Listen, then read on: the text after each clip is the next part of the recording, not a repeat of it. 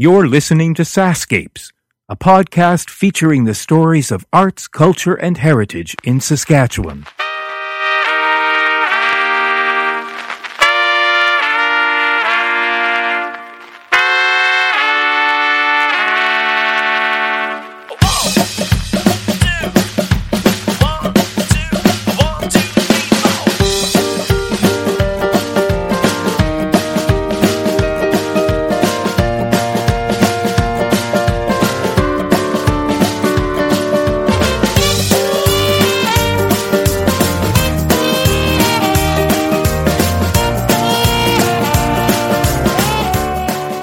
Nestled in the Wood Mountain uplands of Saskatchewan is an area teeming with natural wonders.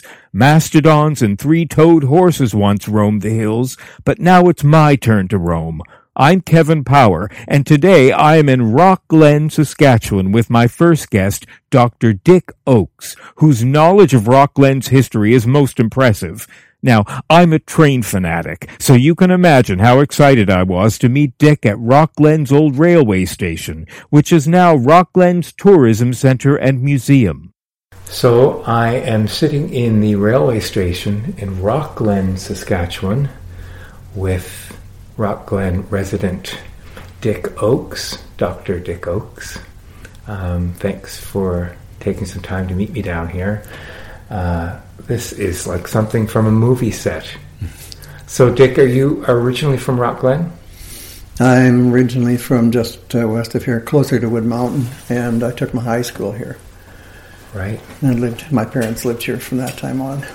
Did you practice um, as a surgeon in the area as well? No, no. I was um, I was trained in the states, uh, Saskatchewan, and in the states, and then I went to uh, Alberta for to to practice. Right. Uh-huh. Practice. So then, you when you retired, did you come back to here? Yes, I did. Actually, it was I had a sister. I still have. it? I have two sisters. One that passed. The other, the one who passed. Uh, we came down to visit her, and, and I had my arm twisted, and it's still hanging sort of strange ever since. Uh-huh. There's no place like home, right? Well, it was, it's interesting to come back. Yeah. You come back, and uh, I went to the doctor's office to get a prescription for my wife. Sat down in a row of about five people, and they started telling me what I did when I was 15, which is kind of intriguing when you come back after 40 years. Wow. Stuff that you hadn't even remembered. Hadn't thought about. Right. And has it changed a lot since you were in the area? growing up? Has it has it, it gotten smaller? It is changing. Um, it actually did get quite a bit smaller. It was around close to 500 when I left, and it was about 370, I think, something when I came back. Right. And since then, we've been picking up population again. So, to what do you attribute the influx of people now? Uh, well, I'll tell you, it's tourism. yeah, right. right. no, actually, it, it's uh, I think I think people have decided that this is a good place to live. That's you know they've sometimes you have to have pointed out to you what is in front of you. Yeah. And I think a lot of people never really took that into consideration. I didn't.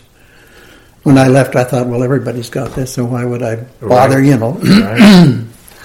it really is. I mean, it's beautiful. It, uh, the geography is incredible. I, I must confess I hadn't expected to see these kinds of rolling hills. Um, mm. it defies the stereotypical flat prairie.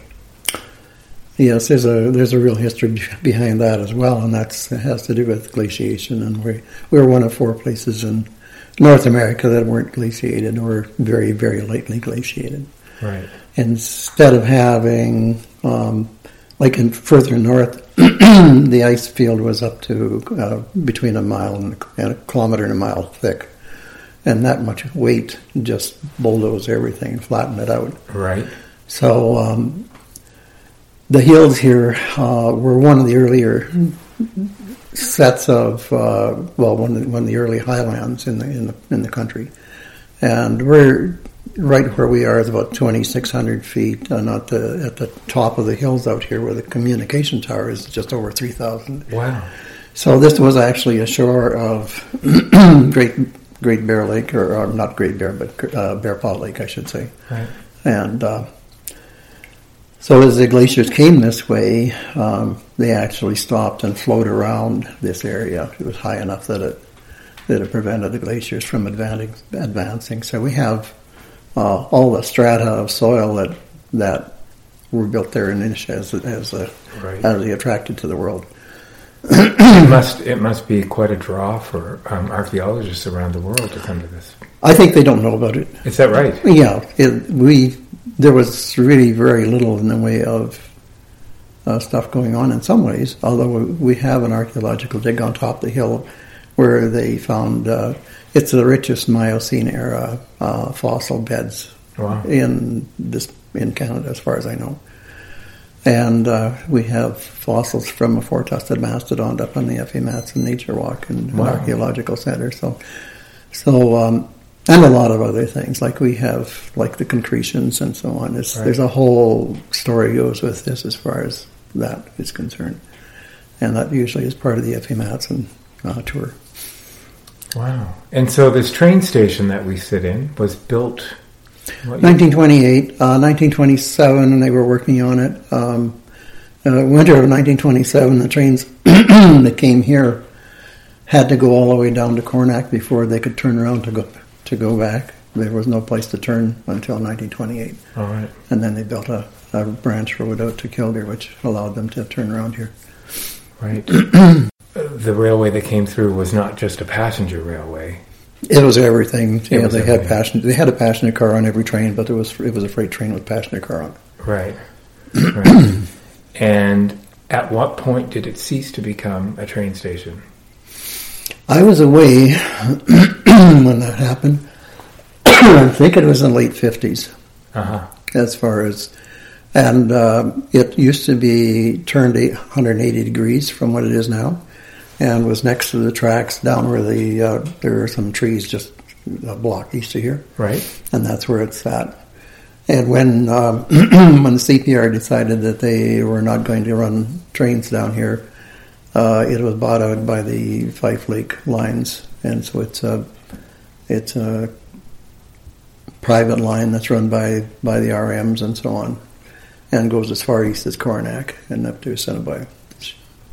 So are you saying it was actually repositioned?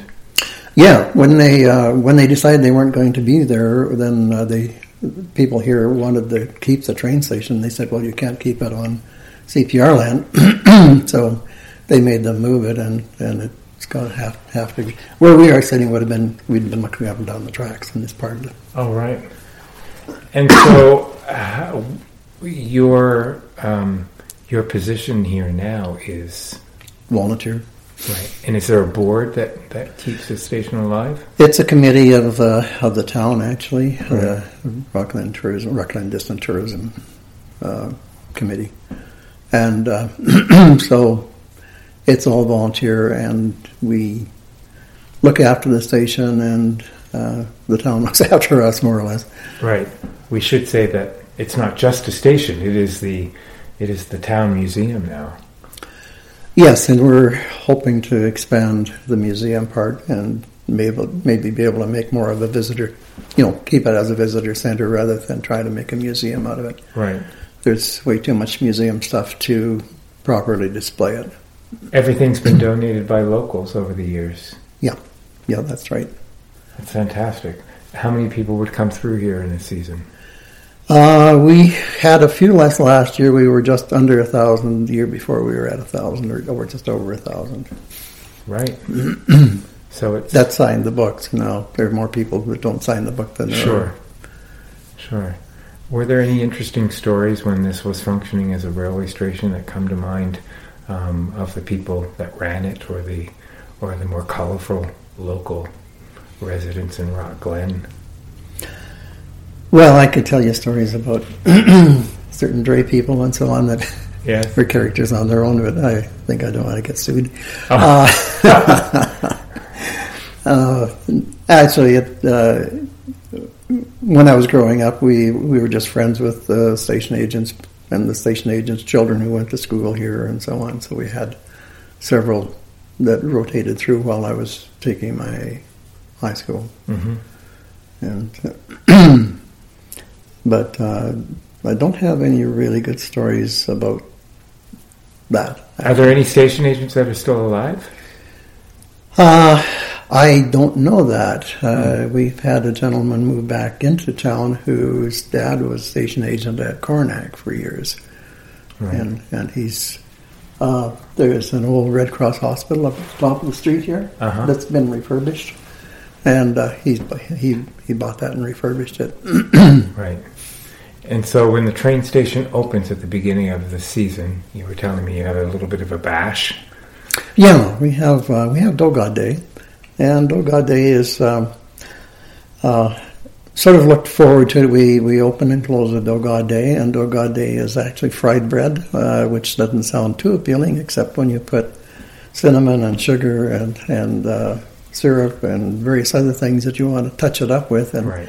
it's very it's a very uh, favorite time of year for a lot of people. They all all come in.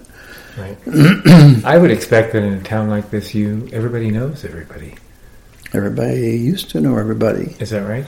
We have uh, we've had well forty and forty people moved in between uh, the 2005 and the 2011 census, and there's been a lot more came since. Right. And I don't really know what the population is now, but a lot of those people are. Uh, well, Jan and, and uh, Neil, of course, are, are part of that group, but Right. they've been in for a few years now. So, You're finding a lot of younger families in the area. Um, yeah, it's a mix. It's a mix. I think we're getting a overall to be younger than what it was, Right. but we still got a lot of retirement people here. You've got a you've got a, a meeting room off to the side here with, with tables and a kitchen. Apart from the apart from the opening day, um, what else happens in that space? We have a July first birthday bash for the people that are over eighty years old. Oh, you have to be over 80. Well, you can. Everybody comes to it, but it's to honor the people over eighty. So And how did they make that decision? What's the history behind being? uh, there wasn't anything going on, and then uh, we used to have uh, out at Rockin Beach, which is uh, on Fife Lake. There was always ball tournaments and things like that. right. um, and ball became less of a favorite sport and harder to find people to make teams, and so it sort of dropped off. Right.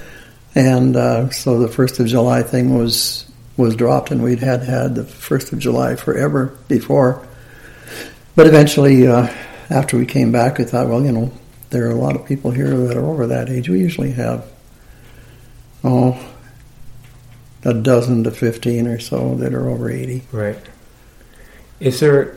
There's a school here in Rock Glen. I've driven right past it. So, do you find that the students um, are are taught to appreciate the the uh, the culture and the history uh, around Rock Glen? Are they are they aware of the train station, the significance of the train station? Do they hold do they hold it with the same importance um, as perhaps some of the more senior people would?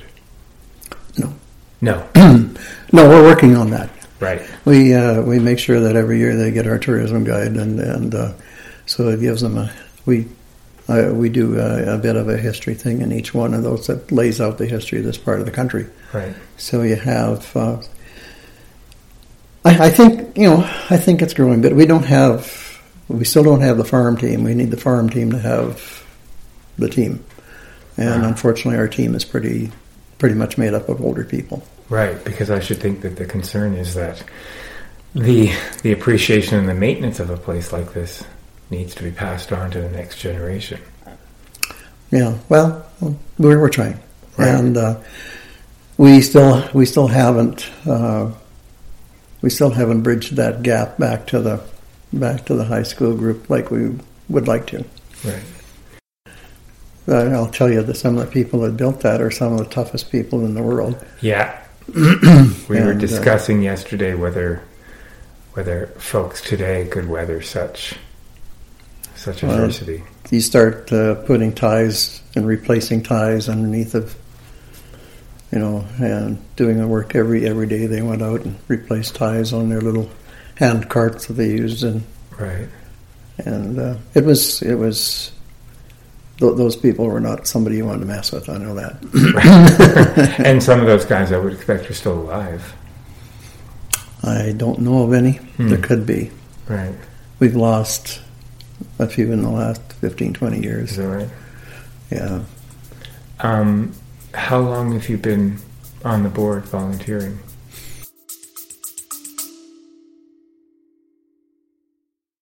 Hey, it's Kevin. I hope you're enjoying the episode so far. Just a quick reminder that the Sascapes podcast is available for free on your favorite podcast app, or you can stream it from your browser. Check out the show notes for the link. On the Sascapes homepage, you'll notice something new under the logo called Sascapes Plus. You can't miss it. There's a big button saying support with a heart icon next to it. I'd love it if you could click on that button and help keep this podcast series going. When Sascapes launched in May 2014, it was the first podcast in the province celebrating arts, culture, and heritage. In fact, you'd have been pretty hard pressed to find any Saskatchewan podcasts. So I'd like to think that we paved the way. It's been because of your support that this podcast is now in its ninth year. Okay, that's it. Enjoy the rest of the episode.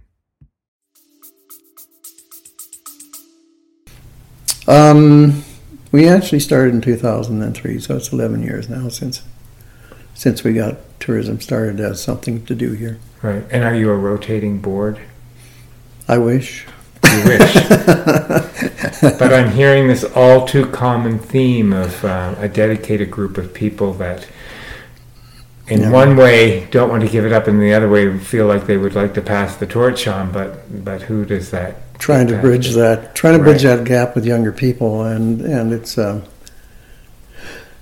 uh, one thing about a town of this size is that you're always amazed at how much you can be involved in. There's you know there's all kinds of different groups that that do things. Yeah. And a lot of the same people are on different groups, but to they get spread out Right. and to try to get try to get them. Okay, so you have the the group that does the rinks and and uh, the curling rinks, and then you have the school group, and then you have this group, and you have uh, the Rockettes, who are an offshoot of the Kinettes that used to be around, and um, you know you just have all these groups that plus the church groups and whatever. So. Right. No, it is. It's, it's quite true. I'm I'm discovering in, in these small towns, there's they're not lacking for things to do. They've really, Mhm. they've Oh, really which is great. What what sort of activities are you most involved in outside of the museum? Outside of the museum, uh, well, um, there are a group of about three or four or five of us who put out our tourism guide every year. That's usually a couple of months getting that thing underway, Right. and we just finished getting it out last month. So and then there's distribution after that. You have to get it out if you're going to if you're going to print up any numbers. So How do you find the tourist guide? Can you can you write the town to request one be sent? and you pick up one right by Gerald. Oh, you pick up right. It's right beside me for the people who don't have the advantage of actually sitting here right now. There's a way to Uh, contact the city to request one. Uh, yes, you, you just uh, either go on uh, our website, rocklandtourism.com, Right. or you can uh, phone uh, 306 476 2002, which is the other way of easily getting hold of uh, some of you if you want them for, Right. for your area. What we usually do is distribute through the Saskatchewan Tourism um, Distribution System. Yeah. And then, and then we have uh, a volunteer group. Well, not a volunteer group, but whoever wants to take some with, Yeah. we just hand them out and they take them wherever they go. So we've had we've had them way down east. We've had them out in BC. We, people come through and they find out about things from from things they picked up along the way in various places. Right.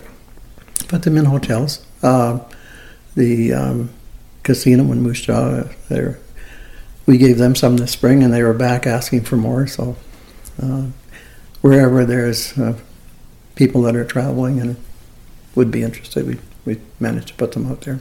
There's a festival happening in June, Art in the Park. Arts in the Park. Arts in the Park? Yep. Tell me about that. Arts in the Park has been going now for probably about seven or eight years. No, maybe it's more than that. Probably close to ten years. And uh, it started as Arts in the Park, uh, being the Rockin Beach Park out at Fife Lake. Right.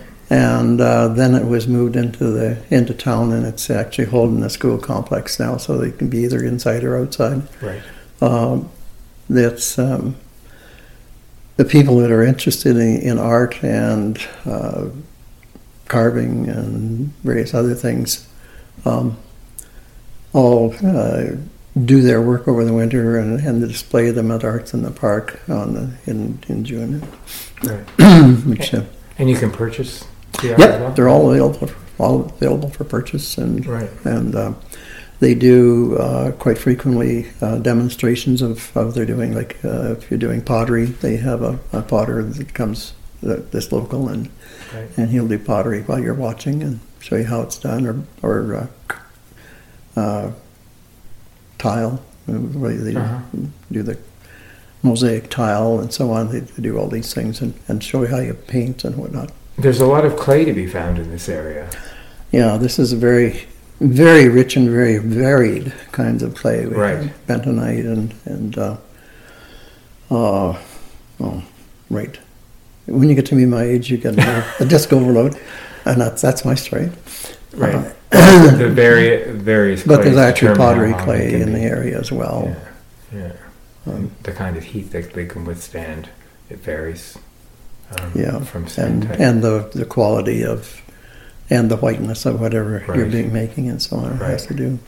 You've got a lot of local artist work um, hanging in this space. Tell me about some of the locals that are still living here that are represented on the walls of the train station. Um, well, the uh, the artist that's been probably here the longest is Sandra Lamontagne. She has uh, uh, some work that's uh, been in the uh, the Governor General of Saskatchewan's residence, and she's uh, actually just gotten better and better over the years. She's she amazes me. Uh, Jackie Ryan has done a lot of the um, of the wall murals that there are in town. Right? And um, oh my goodness, Wanda Noss is, is an excellent photographer. We have part of the group of seven here, or group of ten here that are that uh, that do uh, photography. Um, Neil, of course, has uh, come down from Regina, and he has his uh, studio where it's predominantly uh, Native American and um, wildlife. Uh, he just does an excellent, excellent uh, job. And um, yeah, I know I'm I'm missing many. Um, But you're, I mean, that was the, that was really the launching point for me creating these podcasts was that I know that Saskatchewan is just riddled with small towns um, that, and in these small towns live artists that are extremely prolific, do wonderful work, and we never hear their stories. Um, not everybody gets a book published on their work. no, Um, yet, it, yet they deserve to have a voice. They deserve to be heard. Have they written any kind of um, uh, a history book on the train station or on Rock Glen? uh, there have been two history books in Rock Glen. There's a Rolling Hills and then the Rolling Hills Two. Right. Uh, the Rolling Hills Two, I think, was put out in the '80s, something like that. There probably wouldn't be a bad idea to update, update that one, but but um, those are the those are the two that have been done. There hasn't been anything specific to the train station that I'm aware of, although I'm sure there are people that you know would know more about it than I do. Perhaps that's the next thing on your to-do list. You never know. To begin. do you do any art yourself? I, I drew when I was a kid. Did you? I never I never followed up on it. I got a little busy. Right. With this, with the surgery thing. Yeah, How many doctors are in Rock Glen now? none. There are no doctors here. No, we have uh, we have a, uh, a nurse practitioner that comes down once or twice a week. Right. But other than that, we have to go to Assiniboia for for medical care. I know you're a surgeon, but have there ever been any calls in the middle of the night saying, no, no, I've been very fortunate. I, I got down here, and uh, they think of me as being the same guy that left, and Right. so I, they don't they don't think of me being uh, a doctor or a surgeon or anything else. I said I send sit in conversations, and they're talking about medical stuff, and I just let them talk, and it's kind of interesting. Oh, they, good. they don't even think about They- asking or anything. They just go ahead and tell me all about stuff that they know. they still think of you as the 15 year old kid? Whatever, yeah, Wow. Yeah. Wow. Well, you can never go home again, but I, I sometimes I just don't think that you can ever actually leave. you can never leave it behind. Yeah, yeah. It's, you know, regardless whether it's a favorite idea or a bad idea, you you have it and it's there. Yeah. Um, and uh, yeah, it's for me. It's been uh, an excellent move to come back. Right. In World War II, actually, there were more people came from the prairies into the Navy than there were from other places, which is kind of an interesting thing. Yeah, I well, my dad was actually um, a member of the Number Eight Canadian General Hospital, which wasn't the Navy, but he was. They were they were originated out of Dundurn, um, and even though he was born in Nova Scotia, they picked up guys um, on the East Coast for shipping out to um, uh, to England, Mhm. and uh, yeah, so it's it, it, Saskatchewan played a huge part in the Second World War.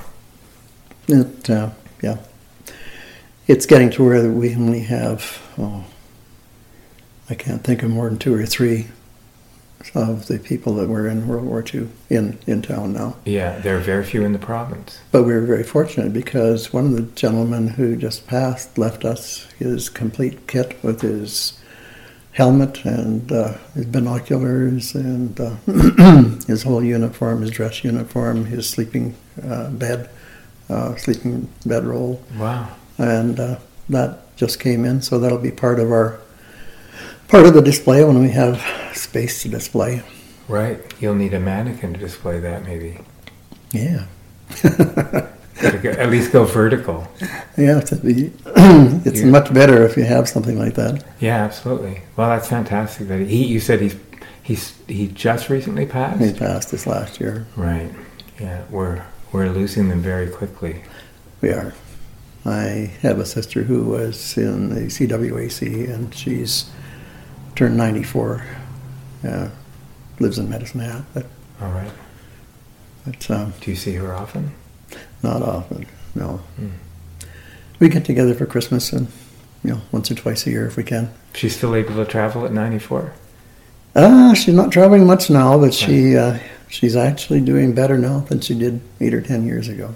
Right. It's uh, it's interesting. Hardy stock.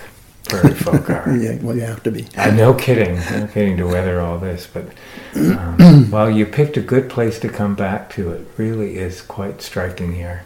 Yeah, we and, and I found out a lot. I I grew up here and thought, well, this is just the way it is. And and when I came back, I just looked around and I said, my goodness, there's so much here, and there's nobody doing anything with it. What what's wrong here? Right. What's wrong with this picture? So you ask people. Well, yeah, I- I've I've heard of how you know the old uh, Sitting Bull main camp out there by Wood Mountain, and Mm-hmm. but I've never been there.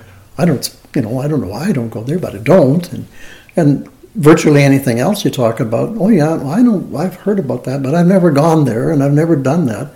And I still like to get about three quarters of the town out to see what there is because they don't, they don't go. Well, you know, I think that's true of even big centers. When you know, when you live locally, you rarely do the tourist things. Exactly.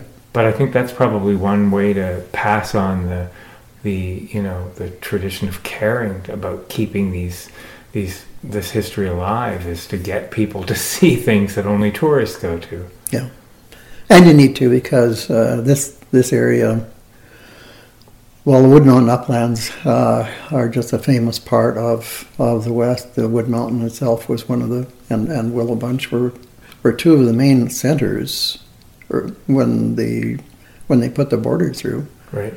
They were they were really, you know, Indian Head, Willow Bunch, Wood Mountain, uh, Fort Walsh, and that was all. That was all one trail. That was that was a Wood Mountain to Fort Walsh Trail. This, this goes west from Wood Mountain, and and uh, Wood Mountain to Willow Bunch goes north of here.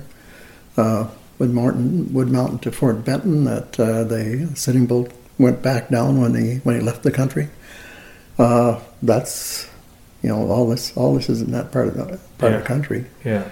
Uh, the Métis that came out from the Red River. Uh, we have a pile of people with Métis history around here, but uh, they came here because they hunted this area when they were in when they were in the Red River. They would come out west in the summertime with their maybe a thousand or more carts, and and uh, they would hunt the summer and go back for the winter. And it was a it's a very interesting piece of history through here. You're obviously a key part of keeping that history alive. Try. I think it's fantastic. It's, uh, I hope that I hope that your enthusiasm gets passed down to the younger generation. Well, thank you for taking the time to uh, to let me uh, poke around the train station. It was um, I could spend the afternoon here. I'm glad I got here. Well, I'm glad you got here too, Kevin. Thank you so much, Dick. It was a pleasure to meet you. Yeah, for sure. Dick and I continued talking, and he really wanted to show me Rock Glen's historic nature walk, named for a former Rock Glen schoolteacher, Effie Matson. So I hopped in the car and followed Dick to the other side of town to the base of a very prominent hill called Columbus. A local resident turned up to meet us there, a deer. So now we're in the Effie Matson Nature Walk and Archaeological Center. Tell me who was Effie Matson? Effie Matson was a grade two teacher who uh, was here for a number of years, and uh, she was a, a avid uh, naturist. And uh, every year she would take her grade two classes up the hill here in town we call Columbus, and uh, the other hills around, and they would scour the hills to find what they could find in the way of fossils and rocks and, and every other thing. Uh, and uh, over the years, uh, she developed quite a crew of people that were interested in in uh, archaeology and, and that sort of thing. So uh, we've uh, this actually is a section house that belonged to the same CPR stuff that was down at the station. Mm-hmm. Was moved up here for a wildlife group, and we bought it from them about six years ago. Um, so now we have a place right on the edge of the nature walk, which involves an, an entire hill uh, that uh, people can come in, get an idea of of the landscape and what causes it, and and the archaeological findings and so on. Right. And um, is Effie Matson survived by any anyone? her uh, yes, her son uh, still owns this land. we we actually have it as a uh, sort of a not a gift, but at least we have the use of it from the family. Nice. Which is kind of nice. And the family lives here still? They still do, yes. Yeah, yeah there are several of them around that are from that family. We just saw a deer gallivanting uh, behind the building um, on its way perhaps up a mountain that's behind us, I dare say by Saskatchewan standards, it's a mountain. What is what is that particular hill called? Uh, it's called Columbus, and it's um, it's been, uh, as far as I know, that's been the name of it for uh, as long as I've been around since the 40s. So right, it's hard not to miss. It's pretty dominant it, in the area. The town is partially wrapped around that, so it makes it uh, obvious. Right, and you can hike that mountain. Yes, uh, it's a free hike that we have uh, fenced on all sides, and so you just uh, hike anywhere you want to in within the fenced area is, is the Effie Matson Nature Walk. All right. Uh, what we have in here, Kevin, is uh, a few displays. These are uh, these are shale on this side, with a lot of plant fossil appearances. You can see this would be a fern, and, and this, this has all been found locally here and brought in. The, uh, the pictures on the wall of the various plants and so on is, is quite incomplete. We have a, a, really wide variety of, of, uh, of uh, plants that Including prickly pear cactus. Yes, yes, we have those and we have pincushion cactus. Right. And you have to watch a little bit when you get toward the top of the hill because that's they uh, sometimes reach out and get you. Uh, we have a display of Aboriginal tools and uh, Aboriginal uh, handiwork. These were done by Lakota.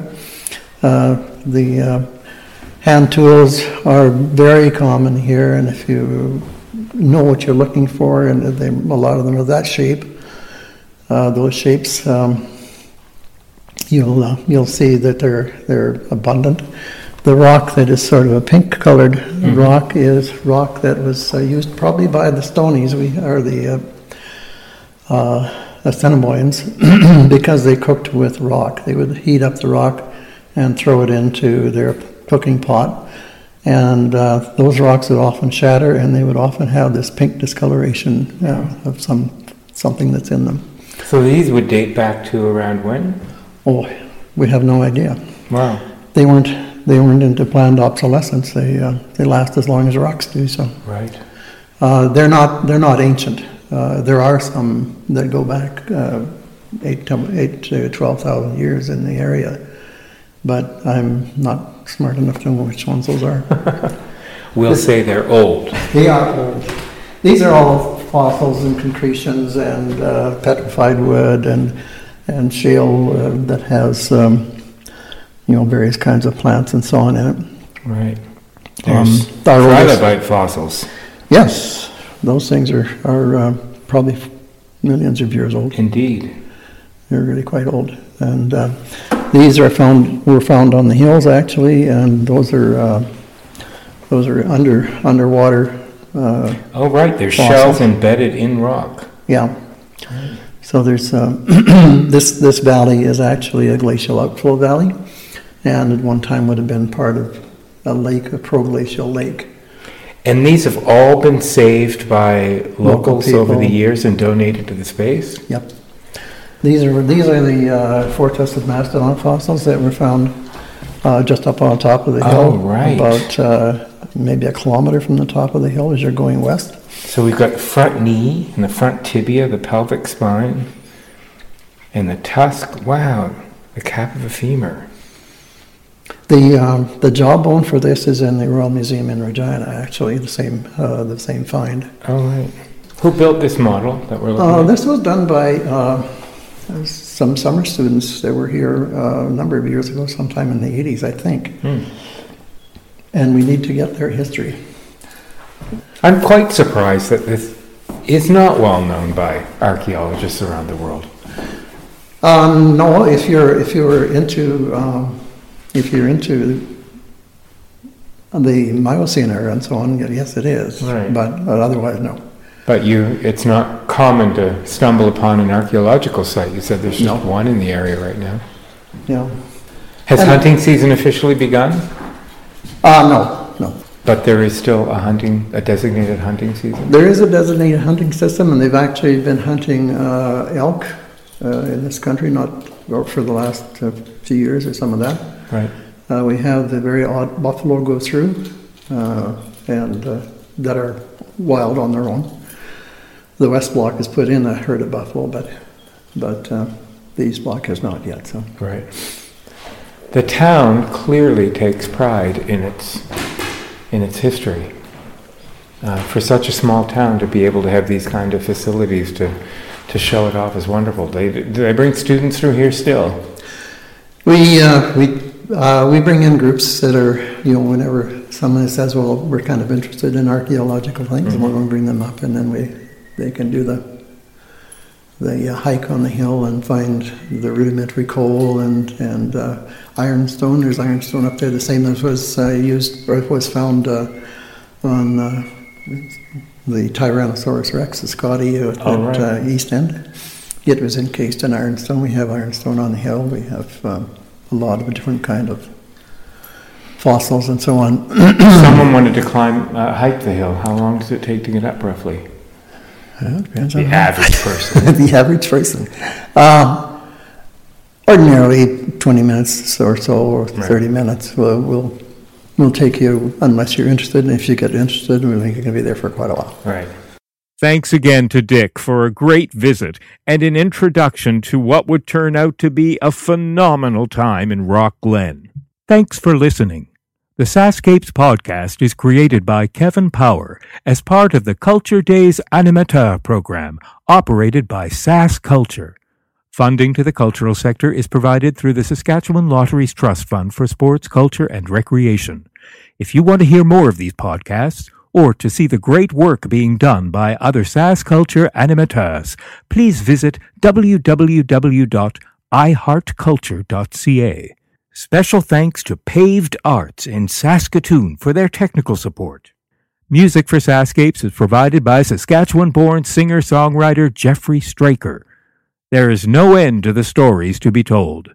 So, until next time,